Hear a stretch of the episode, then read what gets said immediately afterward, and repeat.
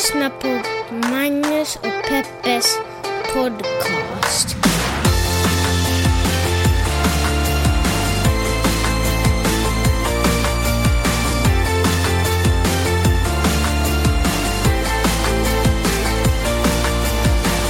Hallå internet och hjärtligt välkomna ska just du känna dig till podden som heter Magnus och Peppes podcast. Och jag vill att ni ska veta att från botten av vår, djupet av våra hjärtan så tycker vi jättemycket om er. Och vi tycker jättemycket om att ni lyssnar på den här podden. Det betyder jättemycket. Och framför allt att ni kommenterar och att ni skriver brev till oss. Vi ska läsa upp några av de kommentarerna som vi fick lite senare i podden.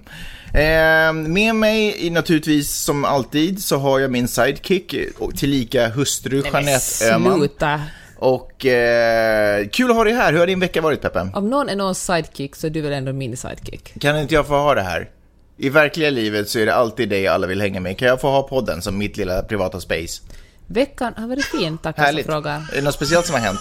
Jag tänkte mycket på det som hände igår när vi fixade en grej för Miley's eh, medborgarskap. Mm. Och egentligen för hennes finländska medborgarskap, men man måste ha massa papper från amerikanska ämbetsverk också. Alltså jag känner att jag vill lite prata om alla papper man måste ha från amerikanska ämbeten. För det finns ingenting som är så spännande som byråkrati. Nej men för att, därför att US, det är fortfarande, jag kommer inte över hur chockerande byråkratiskt det här landet är. För jag har alltid haft en bild av att eh, socialistiska länder är byråkratiska och kommersiell, kommersialist- Kapitalistiska. kapitalistiska länder är liksom inte eh, byråkratiska utan då är det så här snabba, snabba beslutsprocesser och, och, och kedjor inom företag och sådär. Men här så, alltså, jag, vet, jag ska gå och hämta papperna, kolla här. Det här är papperna som vi alltså varit tvungna att fixa. Det var som att köpa ett par sneakers i Thailand, i Bangkok typ. Man behövde stämplar överallt. Så det, första, så det vi behöver för att kunna registrera Miley's i eh, något nordiskt land är helt enkelt ett bevis på att hon har fötts. Och för att vi ska få det här beviset på att hon har fötts i USA så behövde vi naturligtvis någon som var med oss när hon föddes, ett vittne.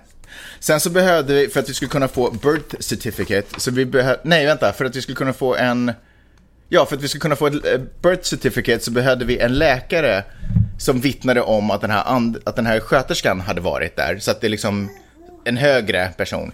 Och sen eh, på det här birth certificate så står det sen att eh, det är en på liksom den här State of California som har godkänt den här läkaren som har godkänt den här eh, Barnmorskan. barnmorskan som har godkänt Miley's. Och sen så måste vi åka till eh, Newark eh, söder om Los Angeles för att få ehm, för att få eh, någon county clerk, Dean här, att godkänna att den här personen som, den här Jeffrey som är MD på stat, i, i State, eh, state Alltså of California. medical doctor. Ja, att han är godkänd för att ha godkänt den här första läkaren som har godkänt barnmorskan som har godkänt Miley's. För att sen, det slutar inte, för att sen kunna gå till the Secretary of State och få en clerk där. Alltså Donald Trump. Ja, typ. Eh, För att där få en... Nej, eller- Mike Pence. Nej, jag- vicepresident. Vem är Secretary of State? Jag vet inte, för mig... Herregud, för, så pinsamt Det finns bara en det. Secretary of State för mig. Det är Hillary Clinton.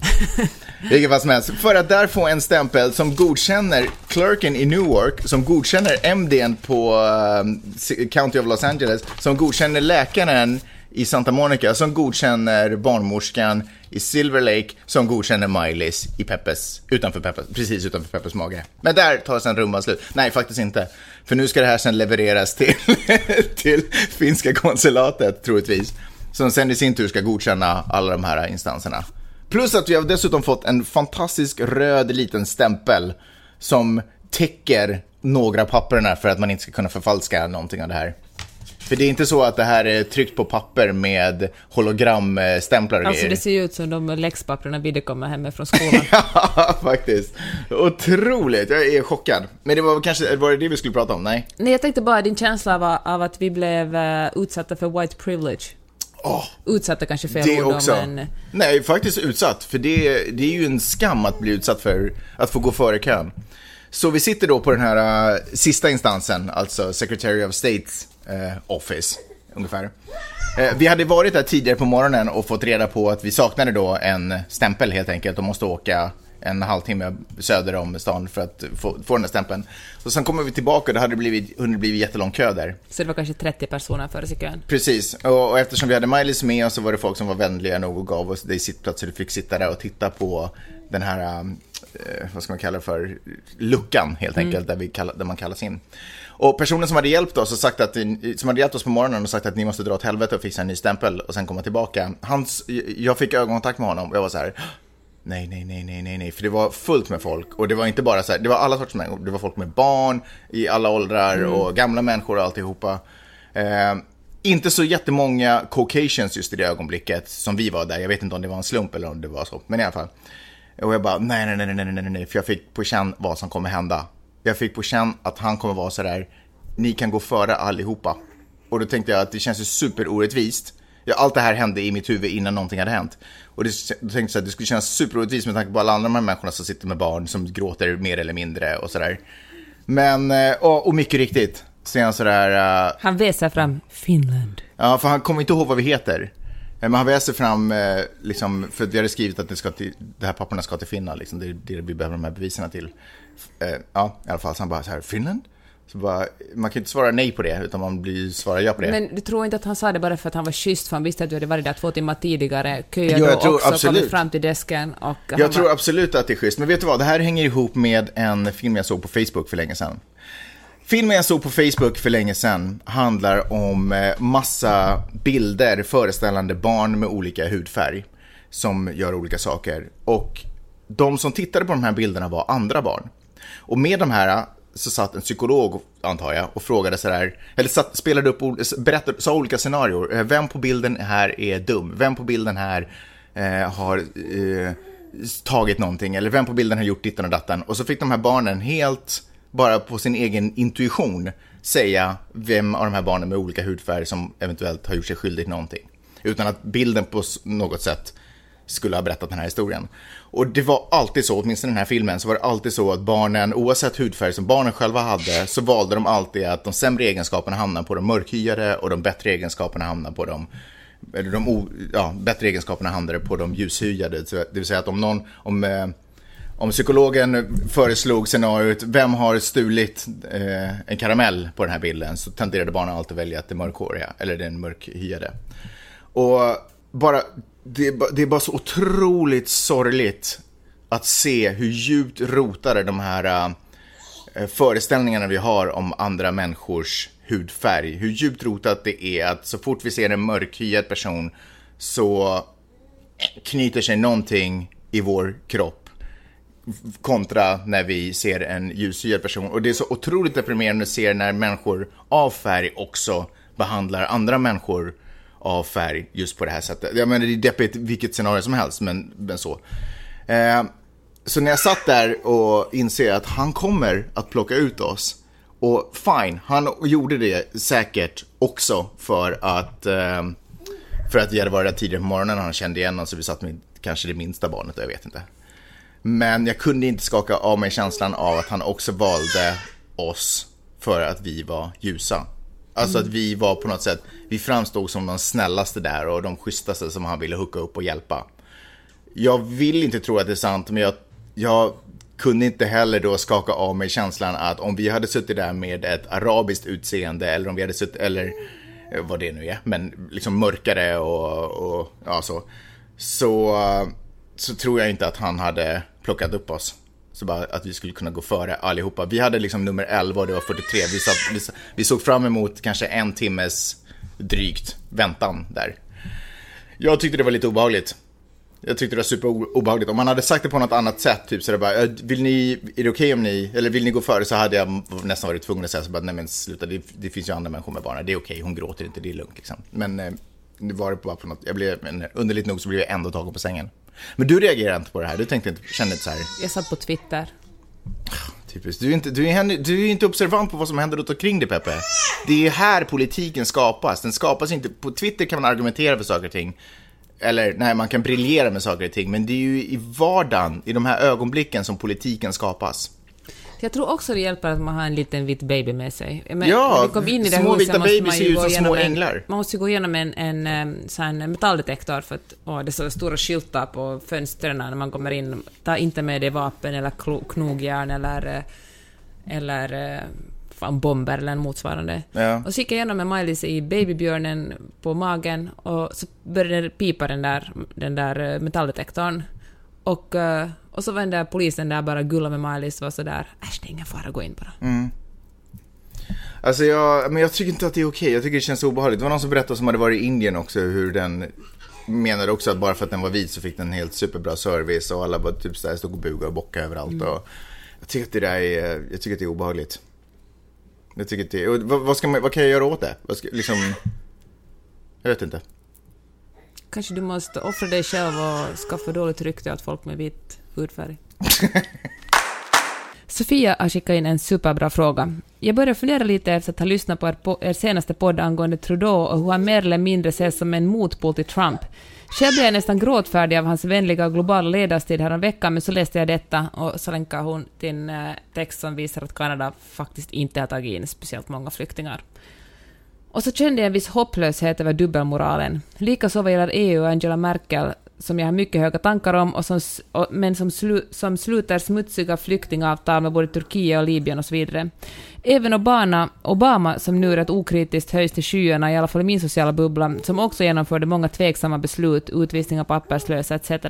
Visst förstår jag att realpolitiken är svår, men man behöver kompromissa och beslut som man egentligen inte vill ta. Och Trump är fel på så många vis, men ibland känns det som att allt blir så svartvitt, onda mot det goda, och att man bara förstärker polariseringen genom att lyfta en sida av någonting. Eller jag vet inte. Vad tycker du när du hör det här? Jag tycker att det hon säger är förstås sant. Eh, det blir ju, man får ju, när, när man pratar om Trump så låter det som att alla andra är helgon runt omkring. Eh, och jag tycker också att det är sant det hon säger, att jag tror att som politiker på den där nivån så måste man, ibland you win some, ibland you lose some. Och man, ibland måste man offra vissa saker för greater good och alltihopa. Och hade det bara varit Obama som jag hade suttit och tittat på så är jag ganska säker på att jag hade hittat jättemycket. Så det är supermånga som inte är nöjda med hur Obamacare blev. Hur den Han har slutligen... också varit med och bygga den där muren mellan Mexiko och... Det finns ju faktiskt redan ett, ett staket Absolut. mellan Mexiko och USA. Absolut. Eh, I mitt, när det kommer till, och, och samma sak med Angela Merkel, det, det, finns in, det råder ingen tvivel att, liksom, att det inte pågår alltså, smutsiga saker bakom kulisserna som de naturligtvis inte gärna lyfter upp. Och det är klart att många av de här politikerna, lite mer liberala politikerna, nu har en chans att profilera sig extra mycket som för världsfred, för, för Det tänkte jag också på, på samma sätt som och- vissa varumärken som Lyft, när det går dåligt för Uber, de sådär, nu samlar ihop en miljon och, eh, och liksom, som visserligen är en bra sak, men som också handlar om varumärkesbyggande. Absolut. Eh, så för mig handlar det inte så mycket om en jämförelse om vem som är bättre eller vem som är sämre. Men det jag nog kan känna att så som jag tycker att världen ser ut nu och de vindarna som, ty- som jag tycker blåser och de tendenser jag tycker mig se i västvärlden kanske jag måste säga. Så tycker jag kanske ändå att hoppet just nu ändå ligger till Angela Merkel som jag ändå tycker är en av de få politiker på den nivån som hyfsat högljutt åtminstone har gått emot eh, eller talat mot de här eh, rasistiska krafterna och alltihopa. Eh, och, och samma sak också Kanadas eh, premiärminister. Justin Trudeau. Ja, Justin Trudeau. Det- Justin Trudeau. Anyways, men, men, eh, men som sagt, jag, jag, är ganska säker på att om man börjar syna dem. Men mitt problem, så, så för mig handlar det inte om en jämförelse om är det Donald Trump eller Angela, eh, Angela Merkel eller Donald Trump. Angelina, som vi Angelina, kallar henne. Angelina Merkel. Eh, utan för mig handlar det om att Trump är, eh, han, alltså det handlar ju om hans eh, rasistisk, rasismen som han sprider med, och hans xenofobi, hans populism och bara, och ehm, sexism och allt, allt sånt. Det, det handlar ju om Ja, de kärnfrågorna för mig. Alltså det tänkte jag också säga. Plus att saker han gör, han spelar liksom utanför spelreglerna. På, det menar- kan ju vara positivt. Men Trump verkar inte fatta hur en demokrati fungerar, att det måste finnas en dömande makt vid sidan om den verkställande makten. Alltså han beter sig ju som om han skulle vara en diktator. Ja, det är sant i sig, men tycker jag också det är ett enormt problem att han eh, misskrediterar eh, journalistiken som han gör. Han har ju liksom hållit på med utfall och säger att New York Times sprider bara lögner. Och det är, alltså, det är ett jättestort problem, för jag menar, det måste finnas en granskande makt som journalistiken, då kan man inte ha en... Han måste liksom acceptera att han kommer att bli kritiserad och att hans beslut kommer att bli kritiserade. Det är så, det är så, han, så är det när man är en politiker, men han har ju ingen politisk erfarenhet överhuvudtaget, och det är säkert därför han reagerar så här starkt Mm. mot att det skrivs negativt om honom. Men återigen, alltså jag håller helt med, men återigen, jag tycker inte att problemet är att han spelar utanför reglerna, utan problemet är vad han försöker åstadkomma med sitt spel utanför reglerna. Jag menar, om han hade varit, Eh, så som jag ser, liksom, alltså i min värld, om han hade varit en av the good guys och arbetat för eh, för eh, miljö och för liksom, att vi ska komma närmare varandra och, och, och liksom, mot homofobi och sådana saker. Så då, om han hade spelat utanför reglerna då så hade man varit sådär, fan vilken hjälte, äntligen någon som gör... Nej, för jag, då tänker jag, tänker jag på Sipilä i Finland, när folk är sådär, men han har gjort så mycket gott för Finland, så låt honom nu spela lite. Det gör ingenting om han ritar lite utanför linjerna. Jo, det gör faktiskt. För vi har, vi, vi, har, vi har kommit överens om att demokrati är det systemet vi arbetar enligt. Då kan man visserligen freestyla, men då freestylar man inom de ramarna. Man kan liksom inte gå till, man kan inte vara en, en, ett statsöverhuvud och göra brottsliga saker. Ja, men sen måste man också, sen måste du göra skillnad på att spela utanför reglerna, de facto spela utanför reglerna och att säga att man spelar utanför reglerna. För att han försöker göra en massa saker, men det finns ju fortfarande ett regelverk som kan bromsa honom. Till exempel den här äh, eh, immigration ban-grejen har ju bromsats i någon stat, nu kommer jag inte ihåg vilken det var, men det är ju en, en, en domare där som har bromsat den och dessutom har vunnit första ronden, att det liksom är olagligt. Så det finns ju nog, sen kan han ju säga vad han vill, han kan, vara så här, han, ty, han kan ty, gå ut och tycka att den där domaren är en asshole, han kan tycka att det är värdelöst att, det, att de här reglerna finns, men han kan ju inte ta bort de reglerna ändå. Eller kan han? Jag menar, presidenten i USA, nu är jag inte riktigt insatt för att veta exakt hur mycket makt han har, men, men det är ju han som tillsätter högsta domstolen till exempel. Jo, men han kan, ju, han kan ju påverka det i sin riktning, men han måste ju fortfarande spela enligt reglerna. Det måste han ju nog.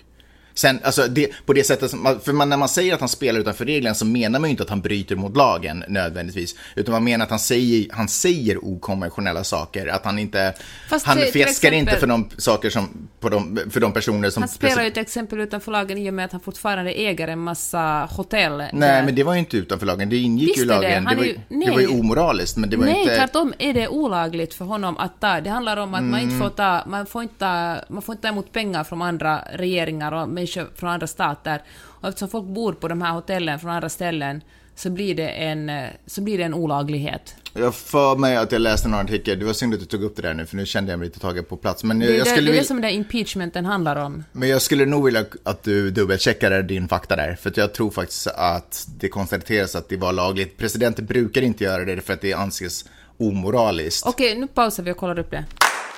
Vad var det jag sa? Det handlar alltså om the foreign emolument som är en, eh, finns i konstitutionen och handlar om att ett statsöverhuvud inte ska kunna ta emot mutor eller bli korrumperad av andra stater. Och då visade det sig att Donald Trumps organisation har en massa, massa business i olika länder. Plus att bara som ett exempel Trump Tower i, i New York, och det är den största hyre, hyresgästen, hyresvärden. Världen? Nej, han är hyresvärd. Jaha, okej. Alltså är Bank of China. Jaha, jag största hyresgästen. Ja, så precis. Bank of China betalar honom med andra ord pengar varje månad eller vecka. Jag vet inte hur deras avtal ser ut. Men, eh, och det är på basen av det som, eh, som han då kan eh, bli impeached, alltså som man kan, det är där han har gjort fel som president. Mm. Förutom att han, precis som många andra presidenter också, som ofta har varit företags, eller inte helt osällan har varit företagsledare och kunnat ha haft eh, stora företag, så bildar de, så står de inte kvar som ägare utan de bildar en blind trust, vilket betyder att de inte är eh, officiellt styrande i de här imperierna eller företagen, utan de får bara pengar från eh, sin fond, så att säga. Eller de, pengarna lagras i en fond. Och då är det helt plötsligt lagligt. Så att det är ju inte ett svårt sätt för honom att komma undan det här. Vi får se. Vadå vi får se? Nej men, eh, han sagt att han kommer att göra en, en blind trust. Nej, men allt det här är väl saker som redan händer. Det här är ju inte ens en rättssak. Det går väl inte vidare? Men alltså jag läser på Time, och kanske den här är gammal den här, det här är från February 6th, som det skriver, som, som det står att eh, det är ett, ett gäng eh, advokater som säger att därför tycker de att, eh, Ja, ja, ja, men att det är ett gäng advokater. Ja, absolut. Så, som men, tycker att det inte håller i rätten, det han gör, utan att han ändå ska dras inför impeachment. Fast media skriver ju hela tiden. Det här är ju ett sätt för, för media som stödjer våra, vårt sätt att se på världen. Det är ju ett sätt för dem att hålla vårt hopp vid liv. De berättar alltid om advokater som sitter och funderar på saker, på hur de kan stämma Trump så vi ska känna så här, åh, oh, vitsigt vad skönt att folk ändå håller på och försöker fightas mot honom. Ganska nyligen läste jag till exempel en artikel om hur olika företagsledare går ihop för att stämma honom över den här muslim ban, quote unquote. Eh, Okej, okay, bra poäng. Fair enough, jag måste väl ge dig det. Men de säger också, de citerar Trump, han har sagt så här I can be president of the United States and run my business as 100%. Sign checks on my business. Ja, whatever. Jag tror inte, eller vill han så kommer han kunna. Okej, okay, men tillbaka till Sofias fråga.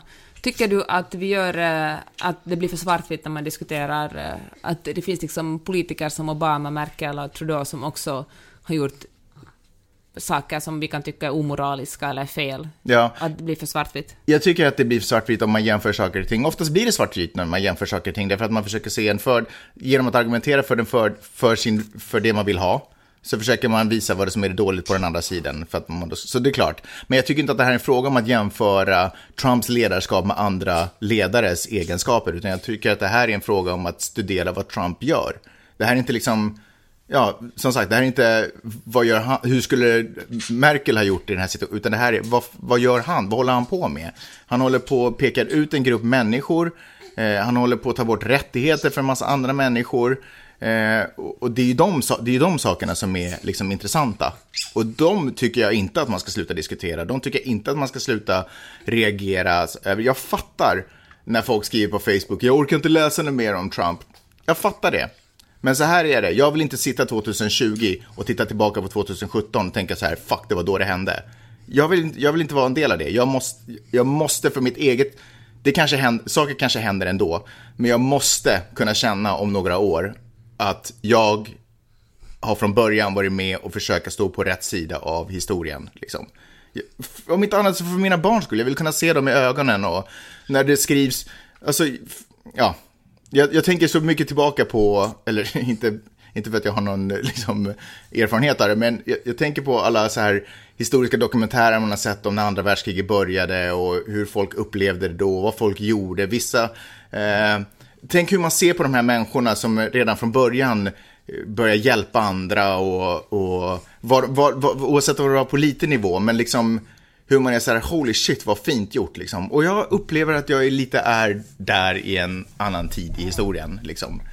Att trycket på utsatta människor och de svagaste i samhället är så otroligt stort just nu så det behövs människor som ställer sig upp och stödjer. Men vad gör du då?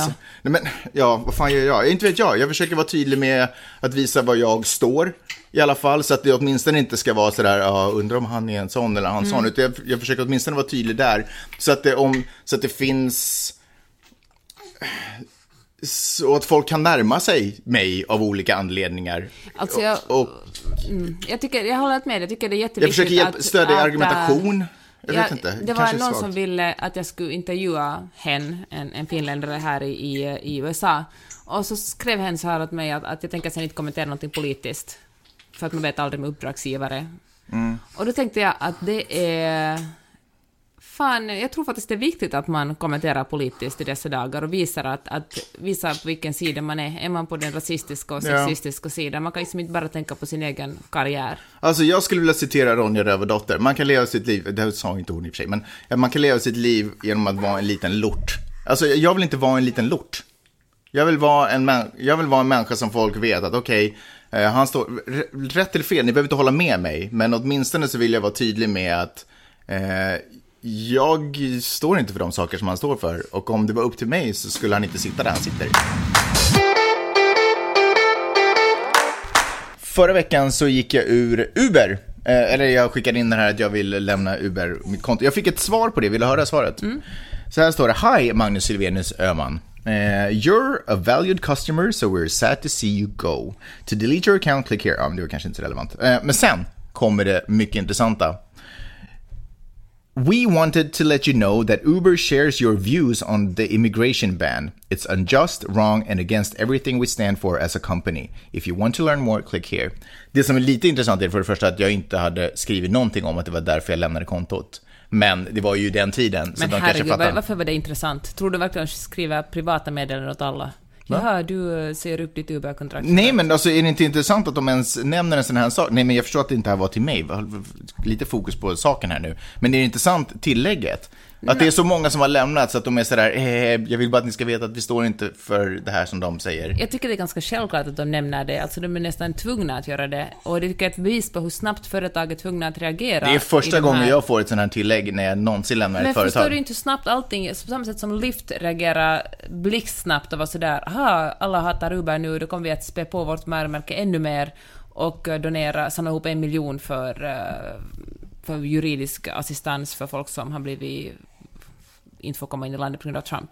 Uber fick alltså otroligt mycket skit för att när eh, den här, ex, den här executive ordern gick igenom och man började banna folk vid flygplatser så protesterade taxichaufförerna, men Uber passade De på... strejkade De strejkade, ja, pre- precis, protesterade genom att inte åka dit. Uber passade då på att skicka dit massvis med bilar, billiga bilar, så att folk kunde och liksom underminera hela den här grejen.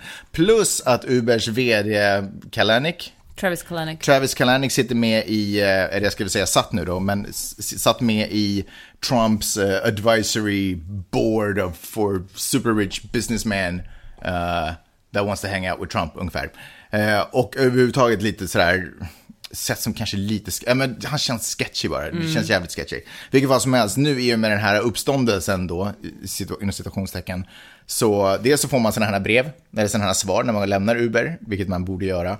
Och dels så har han också lämnat den här, den här lilla gruppen av rika businessmän, nära Trump, med argumentationen om att det, hans medverkan där har missuppfattats. Den har sett som att han stöder Trump, men det gör han inte, utan han är bara där för att få vara en del av den inre Men kretsen och kunna påverka. eh, Elon Musk som är grundare till Tesla och uh, Solar City och SpaceX. Och, Vad sa du? Vad var det för serie? eh, Solar City. Jaha, Solar alltså den City, ja. jättestora uh, solenergi Staden. i, naja, i- här i Kalifornien. I alla fall. Han blev ju också inbjuden till det här samma advisory-rådet. Vet du om att han var en av de grundarna till Paypal också? Det var så han gjorde sina pengar. Ja, han ville inte att det... Om, du tvingar mig att bli en besserwisser, för jag har just på att läsa en Nej, jag, biografi. nej, Peppe, jag tvingar inte dig.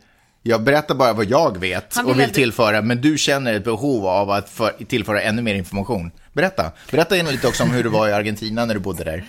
I alla fall, jag tänker inte berätta det här, men jag säger bara att, eh, ja, jag visste det. Det gör så ont i dig. Det gör så Ja, ont jag tänker hålla inne det här, den här informationen. I alla fall. Men han sitter också, han blev också inbjuden till den här advisory boarden och han gick ut och sa att han tänker sitta kvar eftersom han tycker det är viktigt att det finns någon på insidan som eventuellt kan eh, diskutera med den här Trump och få liksom genom ett insiderjobb få honom att ändra sig istället för att bara stå utanför och protestera. Mm. Och folk var inte tillnärmelsevis lika arga på honom. Folk, ingen började Liksom, eh, det är ju inte så många av oss som har råd att köpa en Tesla kanske. Nej. Men eh, det var mindre protester mot Elon Musk. Men är det konstigt? Han har ju ändå vit ganska mycket av sin PR-tid åt att profilera sig som one of the good guys, bryr sig om miljö. Så att Uber har verkligen profilerat sig Så- som girighetens... Verkligen, varenda gång man pratar med en Uber-chaufför så hör man att Uber har typ höjt procentsatsen för hur mycket de tar från chauffören. Alltså du vet... Ja, det är en snuskig Men organisation. det visar ju också, det där har jag faktiskt lite tänkt på när det kommer till journalistik, det där visar ju faktiskt också hur viktigt det är att man vet vem, inte så mycket, ja det kommer ju lite med vem som gör vad den nu gör, därför att man litar på tillvägagångssättet som personen gör saker och ting på. Det är klart som fan att jag litar på eh, Elon Musk mycket mer att sitta i det där att han står upp för de goda rättigheterna och har pengar att backa upp sina åsikter, än vad jag litar på den där Uber-snubben. Han har ju inte ett skit för övertygande om att han vill ha en bättre värld. Liksom. Nej, det är sant. Han skulle ju bara liksom I scratch your back, you lick my balls liksom. Verkligen. Verkligen, verkligen, verkligen. Men när det kommer, jag har faktiskt tänkt på det där, eller vill du säga något mer om Elon Musk igen? Nej. För jag har tänkt på faktiskt det där med journalistiken. Eller vadå? Vad, vad var det där för blick? Ingen alls. Vadå? Du Avbrett? bara, vill du säga något mer? Och jag bara sitter och biter mig i tungan. Nej, jag tänker inte säga något Nej mer. men säg det. Nej, det var ingenting. Säg du. Säg nu. Nej, men det var faktiskt ingenting. Jag tänker bara på hur den besserwisser, hur jobbigt det är för dig. Det är jättesynonymt. Ja, Men kläm ur den där Nej, informationen var så vi ingenting. kommer vidare i Nej. podden. Nej, säg du. Ja, okej. Sista chansen. Ja. Så jag har tänkt på det där med journalistiken också, för det, eh, hur, tänk hur kanske mycket den skulle gynnas av om läsaren visste, kände journalisten.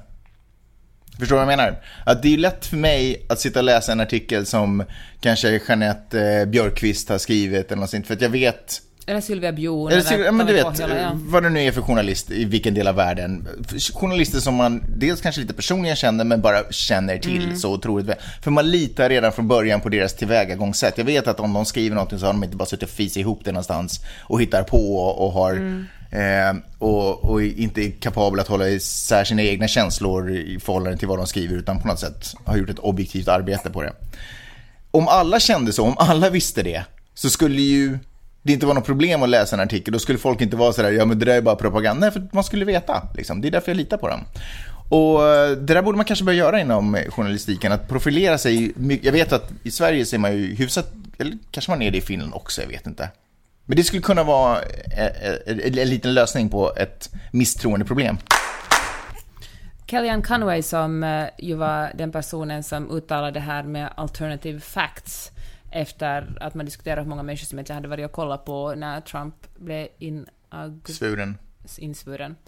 Och eh, nu har ju Trump fört eller, en, ett slags krig mot media och ganska mycket CNN. Och eh, när CNN skulle ha en diskussion, en pressdiskussion, hade Vita huset erbjudit Kellyanne Conway som representant. Och då tackade CNN nej och sa att, att nafs enough, hör, vi vill inte ha, det är liksom, hon är inte trovärdig i våra ögon. Om, om du tycker att CNN inte är ett trovärdigt medium måste vi säga att din den här, hon är ju inte pressekreterare men din eh, Hon är också någon sån här rådgivare. Pressrådgivare. Ja, typ hans högra. Hon var väl eh, hans campaign manager typ. När han, ja.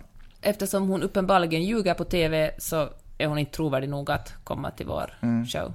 Det är ju helt vettigt. Jag tycker att det där borde ju journalister överhuvudtaget göra oftare. Att inte hålla på och bjuda, alltså sluta bjuda in, eh, skit, sluta jaga rubriker så till den milda grad att man bjuder in folk som säger vad fan som helst. För det är ju det som, det är det de här eh, clickbaitsen har skapat. Det har ju skapat, eh, det har ju skapat en, eh, en business där man kan vara en person som bara säger obscena och rätts, eller rättsvidriga saker. Liksom. För att då vet man att då får man, lite, då får man utrymme och då blir det en rubrik och då kan alla vara så här, "Ah, sa han så? Och det värsta är att sen börjar vissa människor hålla med och känna att de får luft under vingarna sånt skit.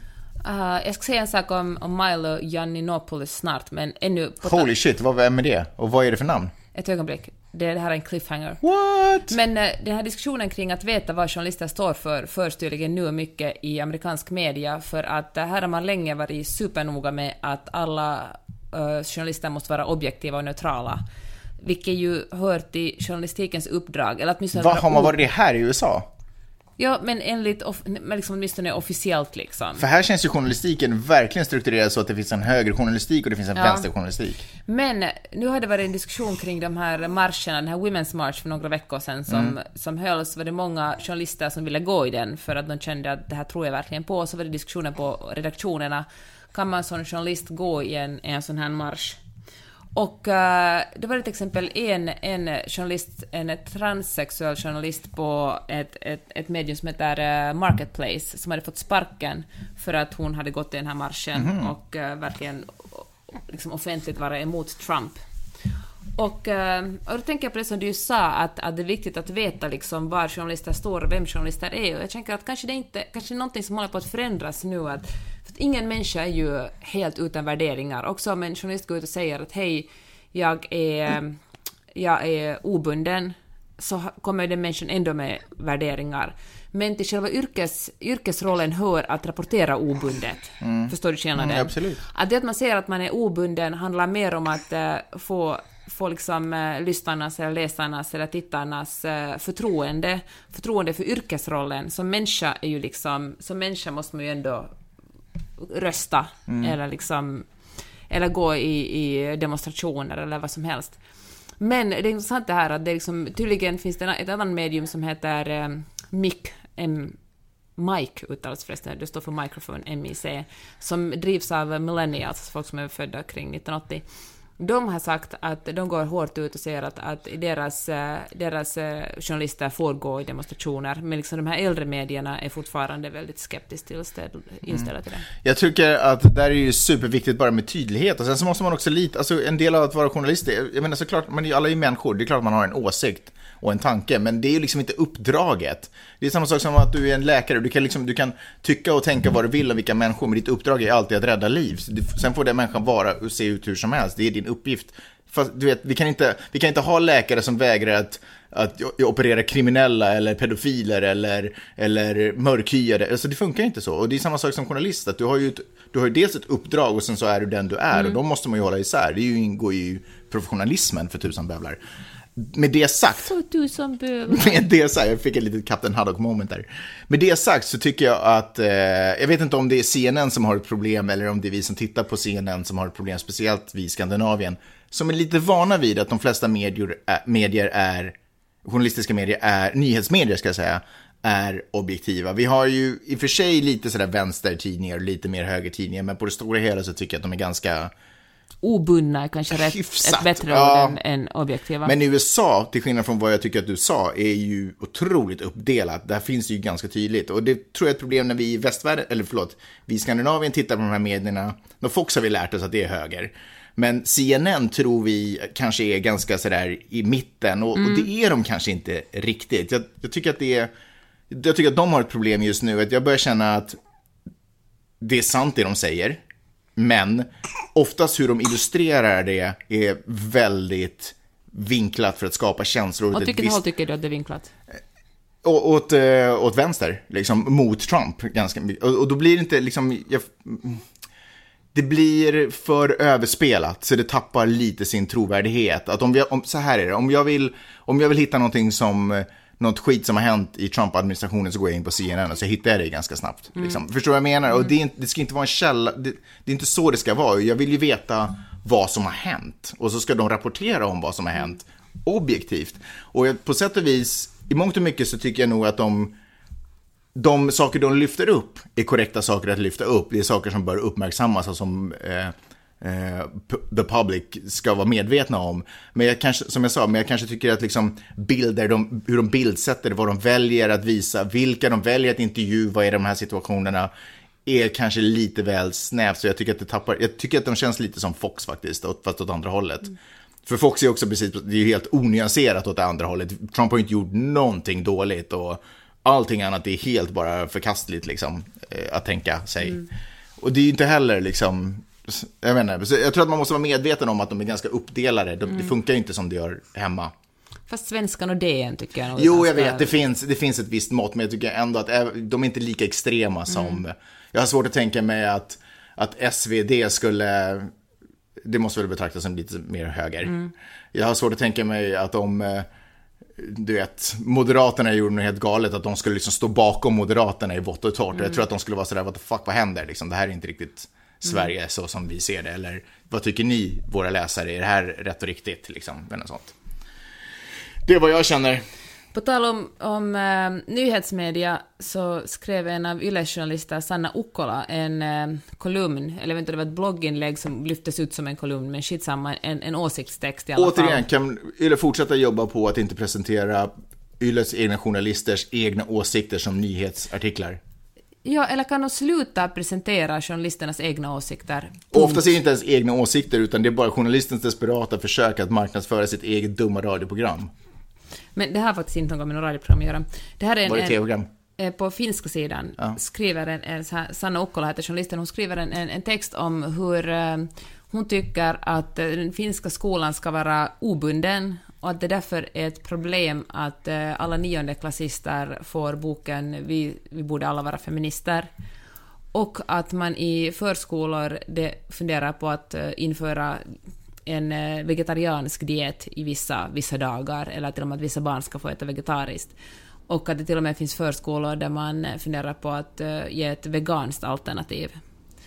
Och, och det, det, det här delas jättemycket på speciellt liksom högerextrema sidor och folk som tycker att... Eh, kanske tycker att allt var bättre förr. Och, eh, och det här liksom, folk får ju tycka vad de vill, men det som gör mig otroligt provocerad är faktiskt när public service-journalister skriver åsiktstexter som, som... Det här är ju ett klickbete. Nu det jag, jag gjorde ju... Jag liksom följer för det här betet, jag nappade genast på eftersom jag skrev ett blogginlägg om det, som jag talar om det nu. Men jag tycker det är otroligt störande att YLE, som då är, är finansierat med skattepengar, tror att de måste tävla i kampen om att få klick genom att publicera åsiktstexter. Sluta publicera åsiktstexter och gör istället undersökande journalistik. Det är inte som det finns för mycket undersökande journalistik på internet och för lite tyckande. Så otroligt störande. Alltså det, och så sluta genast göra det.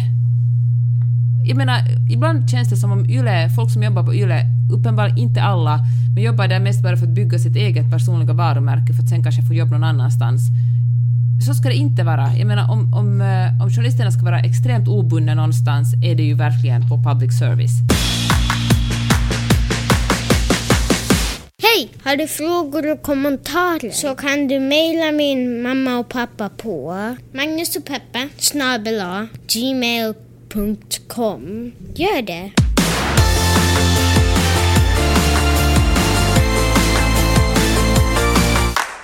Journalister ska vara obundna och jag lyssnade på en podcast igår som handlar om amerikansk journalistik.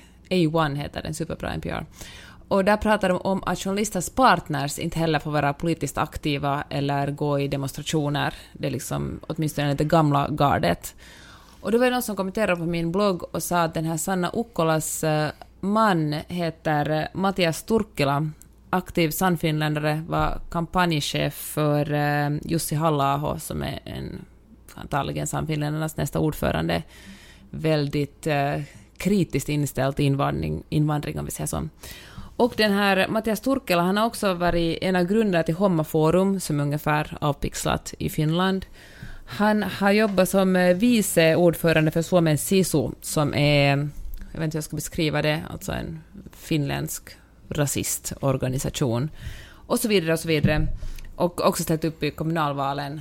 Och nu tycker jag det kanske är lite fel att döma en person för vem hen är ihop med.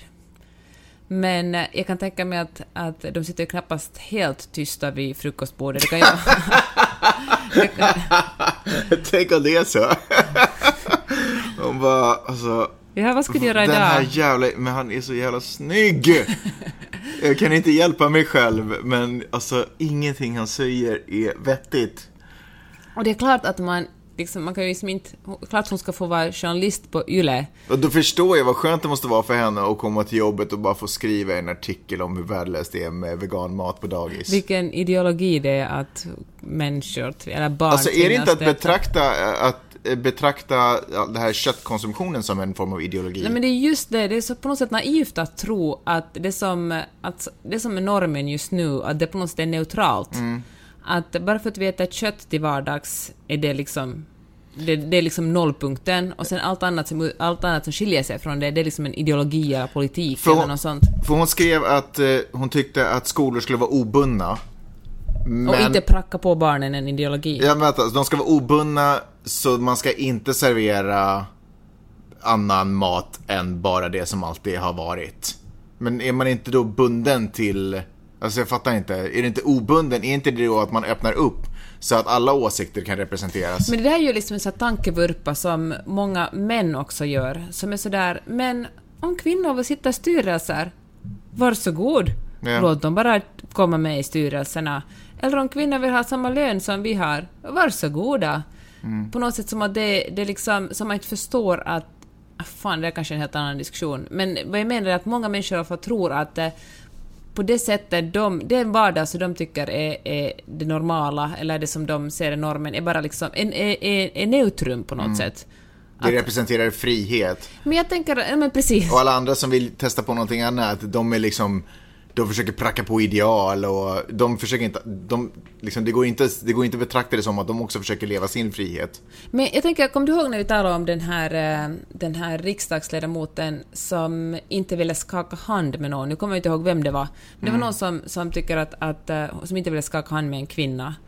Och då, vi, och då gick folk i taket för att, eh, för att det är så, för det är så liksom respektlöst mot den här kvinnan. Och då talar vi om det här att, att kanske det inte är så, kanske bara att skaka hand är det som vi tycker är det normala. Allt som, och alla andra sätt att hälsa på är liksom det andra sättet, lite konstiga sättet. Det är liksom, så man, på något sätt måste man innan man fördömer någonting som en galen ideologi måste man fundera på att är det här någonting som eh, begränsar andra människors liv eller förtrycker andra människor eller, eller ser andra människor som mindre värde, vä, mindre, som de har ett mindre värde. Eller är det här någonting som, eh, kanske bara utmana min egen vardag eller min egen vana att se på saker och ting. Kanske det till och med är ett, ett bättre alternativ. Och jag tänker att det är säkert många, eller många ser säkert på islam till exempel som en jättekonstig och förtryckande religion, men tycker att kristendomen är fullständigt det är liksom neutrum, det är det normala, så ska det vara. Och därför blir man väldigt provocerad av att det finns människor med, med andra tron. Trosuppfattningar. Till exempel, om man kan tala svenska. Mm. Ja, jag tror att eh, det som skulle krävas är en liten eh, självcheck. För det är ju ganska intressant. Många Vem sa det?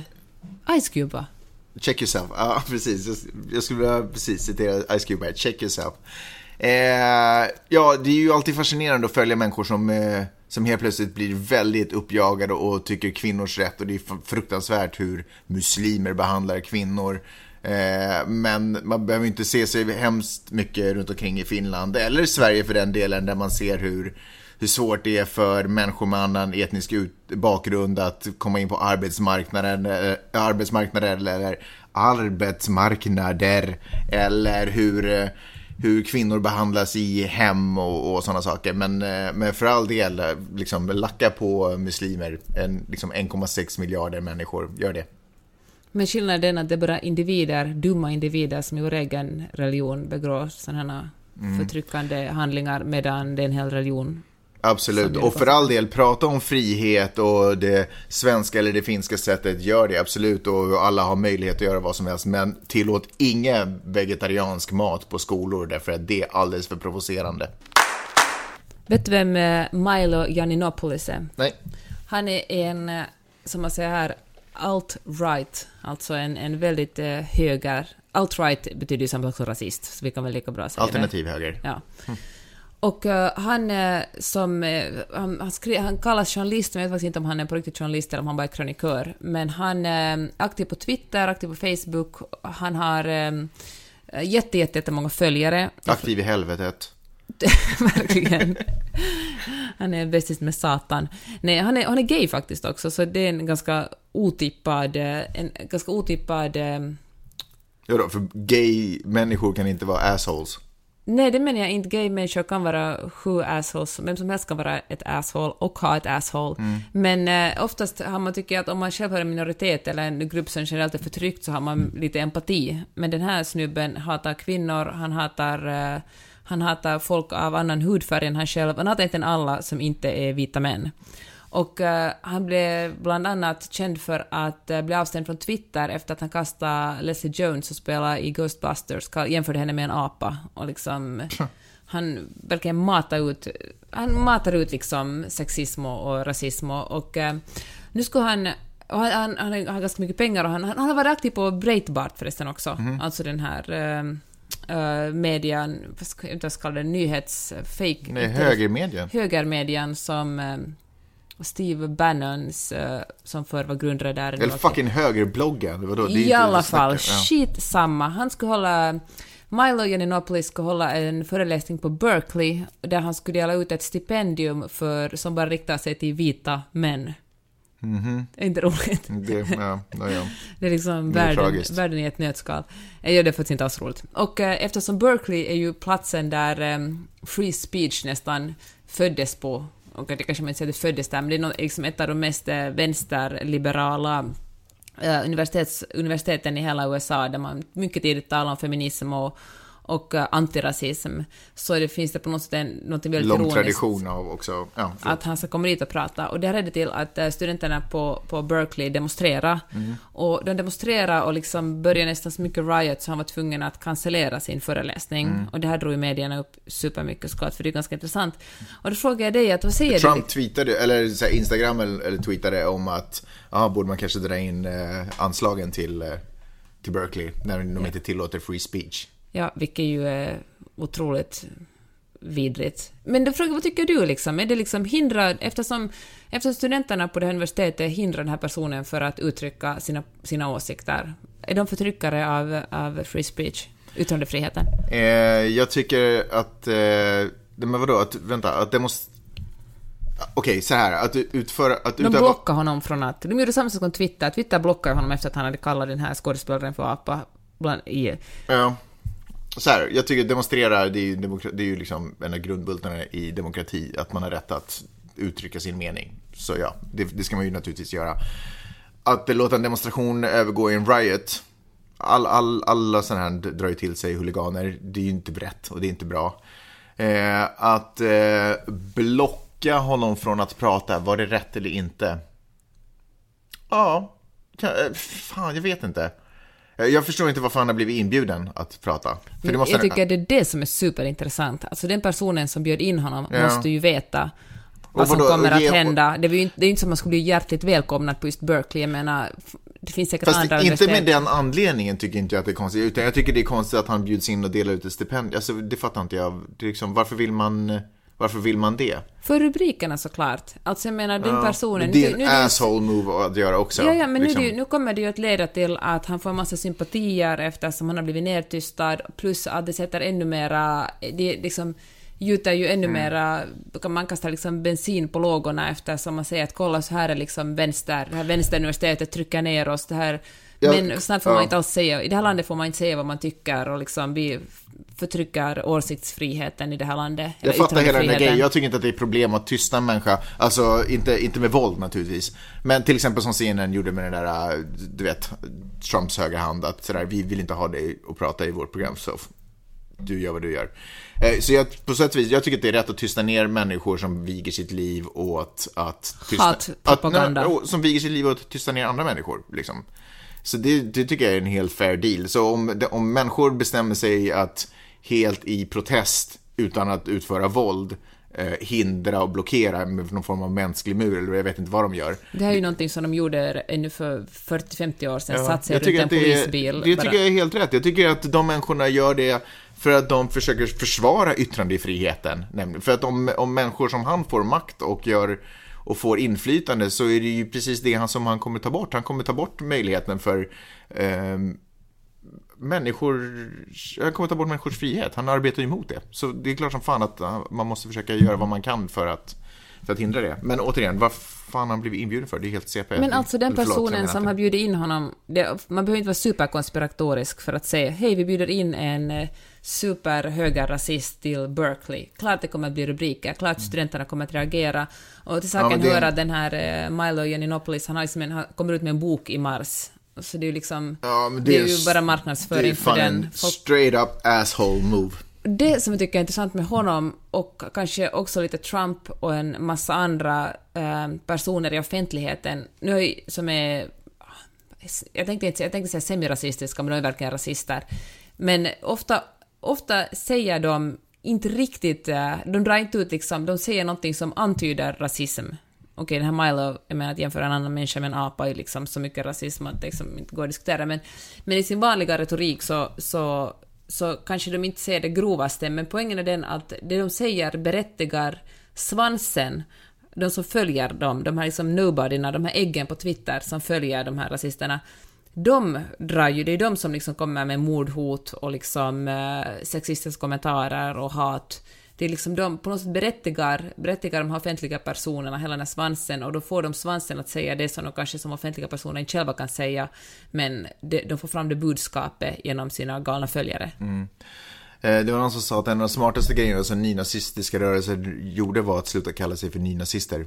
För då helt plötsligt så skapar man ett, ett vak eller en, man skapar ett, en, en buffert för möjligheter att, ja, ah, kanske de inte är rasister längre eller nynazister, men man måste liksom titta på folks handlingar och bedöma utifrån det vad folk är och vad folk gör. För återigen, man kan vara man kan vara en helt vanlig och en helt vanlig schysst typ som inte eh, ha- svär sig till någon ideologi och ändå utför rasistiska handlingar och säger rasistiska saker i helt ovetskap också. Nu säger inte jag att det är hans fall, verkligen inte. Men eh, jag tror ändå att det finns anledning för oss andra att vara sådär, ja, ja men han menar inte det så, eller ja, han är inte rasist. Det finns ändå anledning att sådär, poängtera det för den personen. Att det där är fan inte okej. Det, har all- det är inte okej nu och det har aldrig varit okej egentligen. Det gjorde man faktiskt i Sverige och kanske också i Finland. Han skulle föreläsa i Norden kanske mindre än ett år sedan och då var det så stora protester mot honom att han faktiskt var tvungen att ställa in. Ja, bra. Bra att folk visar sina åsikter. Det är verkligen, vi sa det redan 2016, men det gäller verkligen 2017. Stå för vad man tycker, göra sin röst hörd, föregå med gott exempel, eh, visa... Och inte bli lurad av uh, yttrandefrihetsklausulen. För att, det vet vi talar om det här i var och varannan podd.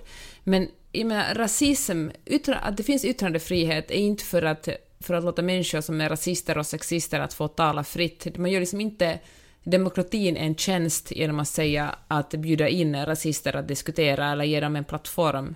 Tvärtom är det människor som, som gör en värld lite mindre demokratisk eftersom de inte tror på jämlikhet. Och demokrati handlar om alla människors jämlikhet, alla ska få sin röst hörd. Men tvärtom, rasister och sexister som inte respekterar alla människor lika mycket är per definition antidemokratiska. Så ni gör inte yttrandefriheten en tjänst genom att lyssna på dem eller ge dem plattformar. Absolut, och köp inte argumentet att bara för att ni argumenterar emot så försöker inte ni tysta. Det är ju det som en demokrati och diskussion handlar om.